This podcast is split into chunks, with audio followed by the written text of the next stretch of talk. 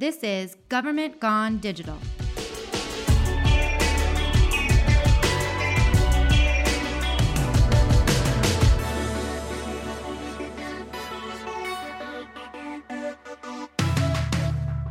I'm Dana Birchman, Chief Digital Officer here in Gilbert, Arizona. I'm joined today by Jessica Bautista, Digital Journalist for Gilbert. Today's topic is about how we're using video, both short and long form, for news, social media, and storytelling purposes. Jessica, can you talk to us about the different ways and give us a few examples of how we're using video here in Gilbert? Sure. One of the things that I do most often is tell stories through short form video, which is what you would see on the evening news. It's a typical, what we call a package, which is about a minute and a half, 2-minute story that's about a topic of interest or an event that's going on. So one of the things that we do in Gilbert every year, and that's one of the big events in our town, is the Gilbert Days Parade. So, for example, I would go out to the Gilbert Days Parade and interview a few of the spectators, a few of the people who are in the parade, and put that all together by the end of the day, and then post it onto our website, share it on Facebook, on YouTube, on Twitter, all of our social media channels, and get a version of the video that people can watch, and they can kind of stay updated on what happened that day. We do this with a lot of different economic development projects as well, if there's a ribbon cutting or the opening of a new business. So, that's one of the most common things that we do. And then we do long-form video, which you would see every year. We do a digital state of the town. So what that is it's a longer video that takes the place of a typical mayor's speech that you would hear, recapping the previous year, kind of giving a look at what's ahead. And we would do that through a longer video, maybe a 20-minute long video that highlights all of those things that happened in the previous year. Exactly. And the intent is that instead of having a mayor stand at a podium talking to an audience of maybe 100 people, we're able to reach an audience of 20,000 people by creating a video that our residents or future business owners or current business owners can watch from anywhere, from their desktop, from their phone. And that's really kind of the power of using video in this way. One of the things is reach. And I want to talk a little bit about, you talked specifically about some of the ways we're using it for news purposes, but let's talk about how we're kind of telling our story. I know in press releases, for example, instead of writing out a long, lengthy press release, we're incorporating video to tell that story. And then also we have a digital newsroom. Tell me a little bit about those examples of how we're using video. So the digital newsroom is one of my favorite things, and that really is what you were talking about, kind of telling our own story. We become almost our own news organization. So with those shorter form stories that I was talking about, even with a little bit of the longer form, the digital state of the town is something we would share on here. It's a portion of our website where you would typically see those press releases. So a lot of cities and towns across the country have a media section of their website, and they would have all of the latest news, 3 or 4 paragraphs of information about an event or an issue that's important to the public. Where that would normally be, we have a news article, maybe one paragraph of information, and that video. So this is the way that people want their information now. Video is the best performing on social media.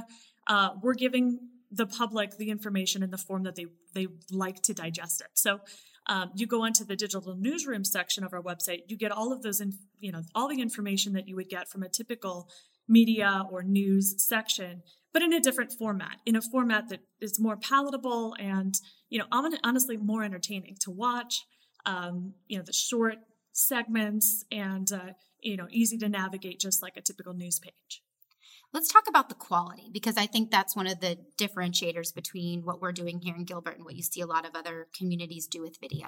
And one of the things I think that makes the digital newsroom successful is that you shoot video that could air tonight on the 5, 6, 10 o'clock news.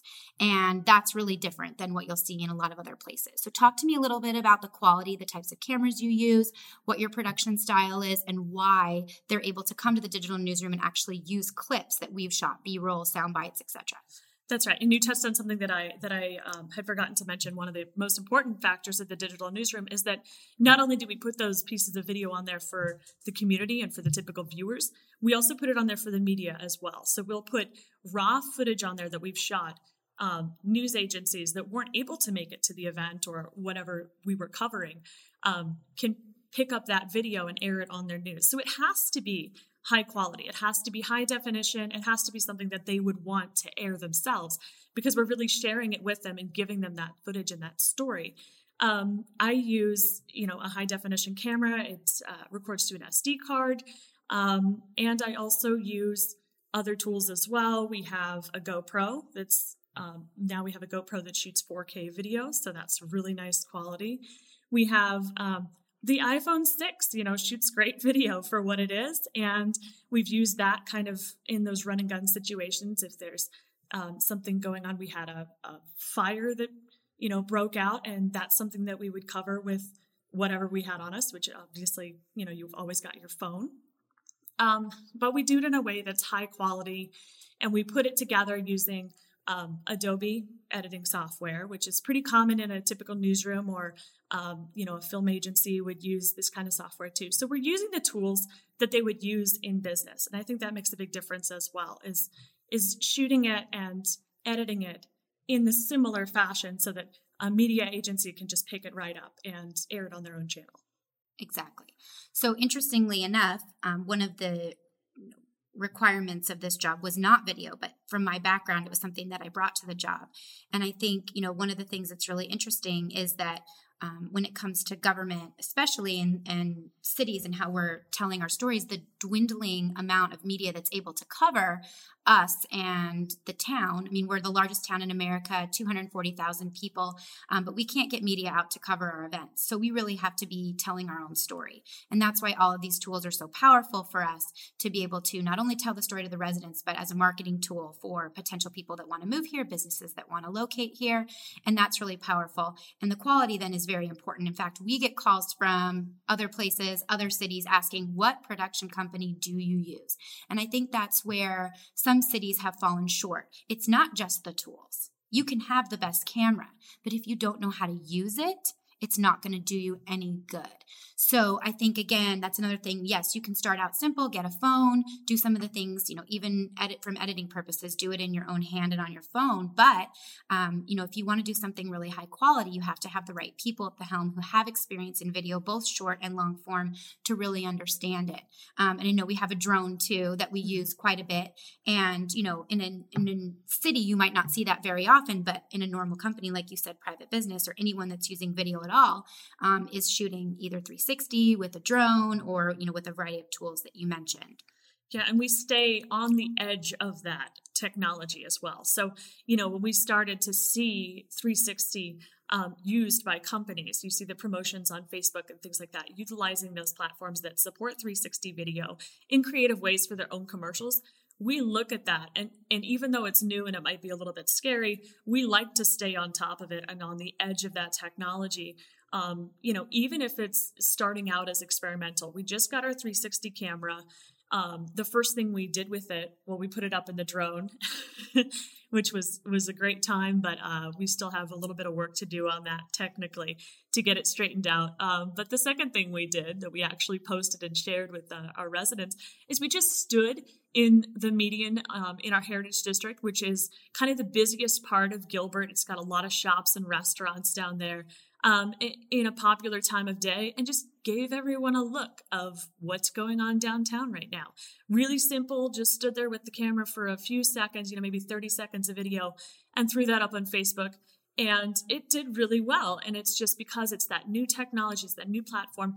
Right after, we got used to using it, we're going to come out with a lot of creative ideas on how we can promote our events and use it in ways that are really unique. And it's just staying on top of what's new and what's trending and not being hesitant or afraid to try these new things and not waiting to see if someone else is doing it successfully or someone else is using it a lot before we pick it up and kind of just give it a go. I think that's really important is to step forward and not step back when it comes to new technology like that. Exactly. And that brings me to live video, which obviously is something that's become quite popular, especially in the last 6 months specifically, and isn't as highly produced. So we talked about some of the more longer form things that require a lot of pre-production and obviously post-production. Live video doesn't really take that much pre-planning as far as the technical side of it goes. Obviously, you have to find out who you're going to be with, what you're going to be covering, the things you want to talk about. But that gives you a lot of flexibility too. If you're not necessarily a video guru, you can still go out. Anyone can shoot live video, whether it's Periscope or Facebook. And we're going to have an entire podcast coming up focused just on live video. We're going to talk about the different ways that we're using it and that you can use it. And I think, you know, other governments can. And this is still something that's new and evolving.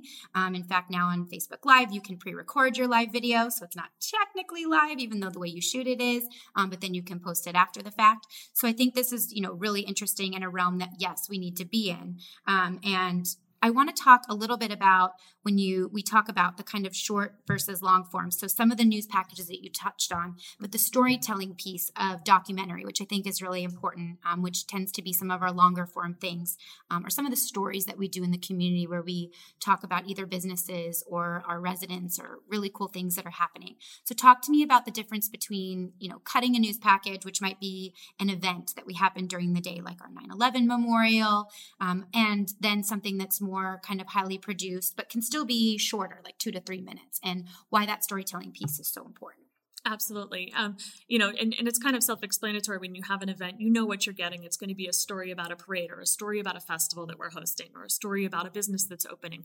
And then you have those other things that we do that we really talk about, someone in the community or a resident who's making a difference or a group that's making a difference. One of the ones I remember that was really impactful was, and it can also be surrounded by in the context of another thing that's going on. This in particular was about this superhero run that we do every year. So our Parks and Rec department hosts a superhero adventure run. There's obstacles. Everybody dresses up in costume. It's a great time. And typically, you know, the way I would cover it is go and cover it as a normal event. Here's everybody in their costumes and here's the obstacles and they're having a great time. Well, this particular year, there was one little boy who was sick. He had a brain tumor, and the Parks and Recreation Department found out that he was a huge fan of superheroes. And so they invited him. He couldn't run all of the obstacles, but they gave him a special tour of all of the different superheroes that were in costume running around. And they gave him a kind of a backstage pass to this event. They allowed him to do all of the obstacles that he could. They really just went out of their way to make it special for him. And this kid was just an amazing, amazing kid. And so it was kind of unexpected to stumble upon that story. But once I found out, you know, the story of the event became the story of this little boy living his superhero dream, dressed as Superman, you know, for a day. And it was just a special thing that he did. And so I think finding those individuals that can really make for a compelling message and a compelling story about a greater topic is something that, you know, we're always on the lookout for. We also do not as emotional, but also a very storytelling topic is the Talk of the Trade series that we did with economic development. And that is, you know, we would go to a specific business and talk about how they came to Gilbert, why they came to Gilbert, and how their business was doing. It was kind of the story of a small business owner. And so these are you know, ways that you can talk about a broader topic or issue through a smaller narrative and really connect with people. Awesome. I tell people all the time that if you're not using video, you're far behind. I really, truly believe that, especially when it comes to social. I'm using video natively. I know we got quite a following. Pretty exciting. We created a video in about 48 hours. Justin Timberlake had released his latest music video for Can't Stop the Feeling. And we decided to kind of jump on this bandwagon when we saw a bunch of different groups that were making parodies of this same video. And we realized no other city had done it and probably didn't have the capabilities to do it. So seeing that window of opportunity was like, okay, we've got 48 hours, perfect for our community, a very family-friendly, safe, vibrant community, growing people we thought that would be really interested in dancing on camera. So we made this happen within 48 hours, obviously created the video, posted, tagged on Facebook and Twitter. And within another 24 hours after that, Justin Timberlake had shared it himself on his Twitter page, and then again a few hours later on Facebook. And that was really powerful for us and our following in social media and people kind of understanding. But there was a huge underlying PR piece of creating a video like that. showing your community, showing this as a place that you would want to live, that you would want to bring your business. And we had people from all over the country that were saying, I've never heard of this place called Gilbert, but this looks like an amazing place to live. I want to move there. I want to visit there, or I know someone who lives there. And that is a very powerful tool, and obviously can't be achieved without the use of video. And probably the best example we have, so if you haven't seen it, please visit our YouTube page and check out the video. It's pretty amazing. But talk to us about what the process was of putting that together. Sure. That was a crazy day. And it did. It started with seeing a couple of those parody videos, and then seeing that Justin Timberlake himself kind of put one out and kind of threw down a gauntlet. He said, this is what these people have. Like, what do you have? What can you do? And so we thought, absolutely, challenge accepted. We can do this. And we ran around, honestly, we ran around town with a Bose speaker and the song and asked people to dance. And we also What kind of camera did you use? Oh, yeah. We used our Panasonic camcorder, which is what I typically use for shooting, most of the stories. It's kind of my favorite camera. It's a little larger. It's a professional grade camera. So it's high quality video. We also used the drone because we took some shots at the water tower. So we called an impromptu dance party, which was my favorite part. This actually says a lot about Gilbert as well, which I love. This part of the story is we put out on Twitter and Instagram and Facebook that day, hey, meet us at the water tower at 9:00 in the morning for a dance party. And I think everyone thought they were going to be like in a legit Justin Timberlake video. So they were a little disappointed when they got there, but once it went viral, I think we made it up to them. Yes. Justin Timberlake still saw their dancing and appreciated it. So I think that was good. But we showed up, we showed up in the morning. We were a little nervous because we weren't sure how many people came, and we had a really good crowd. We had some great dancers there that really surprised us. Actually, our own mayor's children are all really good at dancing. So, we just the ability to put a shout out on your social network and have that kind of result is amazing. We have that following, and we have those residents. We have the residents that are, following us and looking at something like that and thinking, oh yeah, sure, I've got the time. Let me go down and help them out, which is just great. So we took the drone there, and we had some great aerial shots of the dancing that are seen at the very beginning of the video. We obviously had that group. We found another great group of people at Topgolf, which is a great venue, and their servers are hilarious. They dressed in costume and everything and came out and danced for us. So we put a lot of them in the video too. And then, after all the shooting was done, we just sat down in the edit bay, and you were there, and we just cranked it out. We cut a bunch of the clips together that we liked. We put it over the song. We were all sitting there kind of chiming in. It happened really quickly. And as soon as it was done, we posted it natively on all of our platforms, tagged Justin Timberlake. Use the hashtag everybody was using. That's really important, is getting the attention that it deserves and using those things that's going to get the attention, those hashtags, tagging the major players who have a stake in this, and, kind of waving your flag and saying, hey, look at this. This is really cool. So that's, he saw it from there, or his people saw it from there, and it spread like wildfire. It was great. It did. And we continued to get calls also asking, what production company did you use to make that amazing video? Yeah. So it's pretty cool when you say that you've done something in-house, and again, within about 48 hours. So something that was quite intricate, but yet didn't require a lot of pre-production. It was just kind of a run and gun. Obviously, there's other things that we spend months. Our State of the Town, which you mentioned earlier, we start shooting in the summer, and it doesn't usually premiere until January. So there's a lot of, planning and pre-planning that goes into this, but there's a lot that you can do with video just on the fly. And I think that's what makes it so exciting. And, for us, especially, I think every day we're using video a little bit differently. What are some of your favorite, what would you say is your favorite way to use video? Because your job, which again is very rare, what you would see in government, is focused pretty much solely on video and storytelling through that use. Mm-hmm. So tell me what your favorite, give me your top three favorite ways to use video are. Well, I do like the traditional story.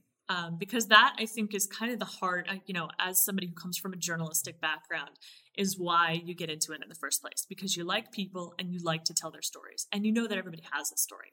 So I do like those stories about the individual, or the ways that I can make something about the individual. So those minute 30 packages that you would say, that are really compelling, that kind of just tell a simple story and connect with someone. I love that. That I think was my kind of bread and butter. I love just connecting with someone and allowing the viewer to kind of feel that person's story. The other thing, I do love the state of the town, and that's for a completely different reason. We get to get so creative, and this is actually our 5th year doing the state of the town. And at first it was kind of, there were a lot of parameters we felt like we had to fit into, a lot of people kind of at the table that we were asking their opinions and getting opinions, and kind of a lot of cooks in the kitchen when it came to making that piece. 5 years later, after what we've produced, been able to produce every year, now I feel like we're more on our own. This is your piece, people trust us. And so we can kind of get really creative with it and come up with these themes and ideas. Last year we did a theme called Building Our Future. And one of the things I love about the digital state of the town is that we get to script it and we get to spend a lot of time on it, because when you're running around with a camera shooting something in 48 hours, you get what you get. And there are no do-overs.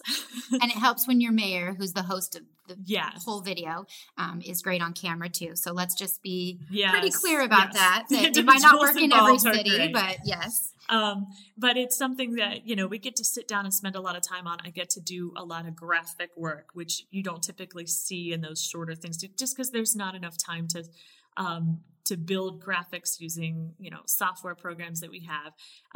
And I get to get creative in that way. We did it. And pick music. Yes. What music library do you use? We use killertracks.com, which is, it's a website that has thousands and thousands of songs, and you just pay a yearly subscription and you pretty much get, your choice of all those songs. And Killer Tracks, if you're listening. Yes. Killer Tracks. And their staff is actually really helpful. They have a really great customer service team, which has kind of kept us coming back every year as well. They'll even help you choose the music for it. So choosing music for something, laying that underlying track underneath, making people feel through the music and the dialogue, being able to script, being able to stage people. We just shot with a council member for this year's, and I gave her walking points. I marked on the ground, okay, you're starting here and you're ending here and you're saying this, and they cooperate really well, which they are good sports about it for people who are not hired actors. And, seeing it all come together. We debut it every year at the Harkins Theater, which is also just... Movie theater. Yeah, movie theater. It's just a fun event, we fill it up, and just seeing everybody in the theater, watching it as if it's a, real movie. It's only about 15 minutes long, but it's just a great time. And I love to just get creative and have a theme to work with and be able to have that time. And you told me top 3. That's my top 2.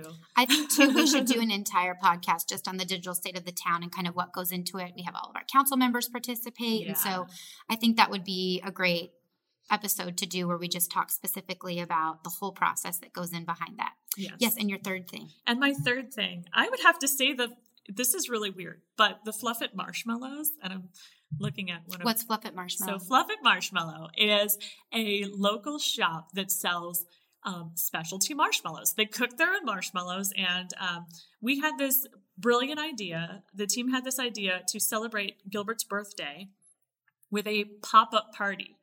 And we wanted to call it a pop-up party because we wanted it to be something that was kind of short. We had a lot of really awesome I Heart Gilbert t-shirts that we could give away. So we had what we like to call swag, which are those items of I Heart Gilbert t-shirts and stickers and things. And we wanted something just fun that we could show up for 2 hours during the day, celebrate Gilbert's birthday, hopefully get a few people out to grab some free t-shirts. And we chose Fluffet Marshmallow because they sell marshmallow pops. So it kind of went with our theme. And they agreed to give away free marshmallow pops to anybody that showed up for the pop-up party.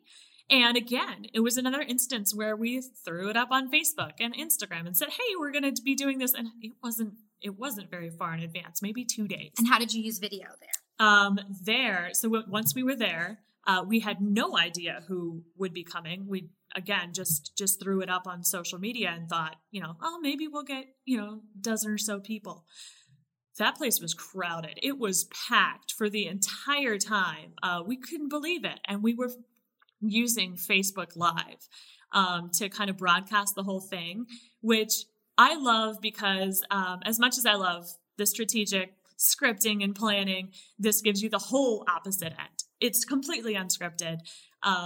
Anything can happen. You're just, popping up on Facebook and starting to talk to people and thinking, this event could be really great. It could be a dud, here goes. And it turned out to be really great. We had dozens of people the entire time.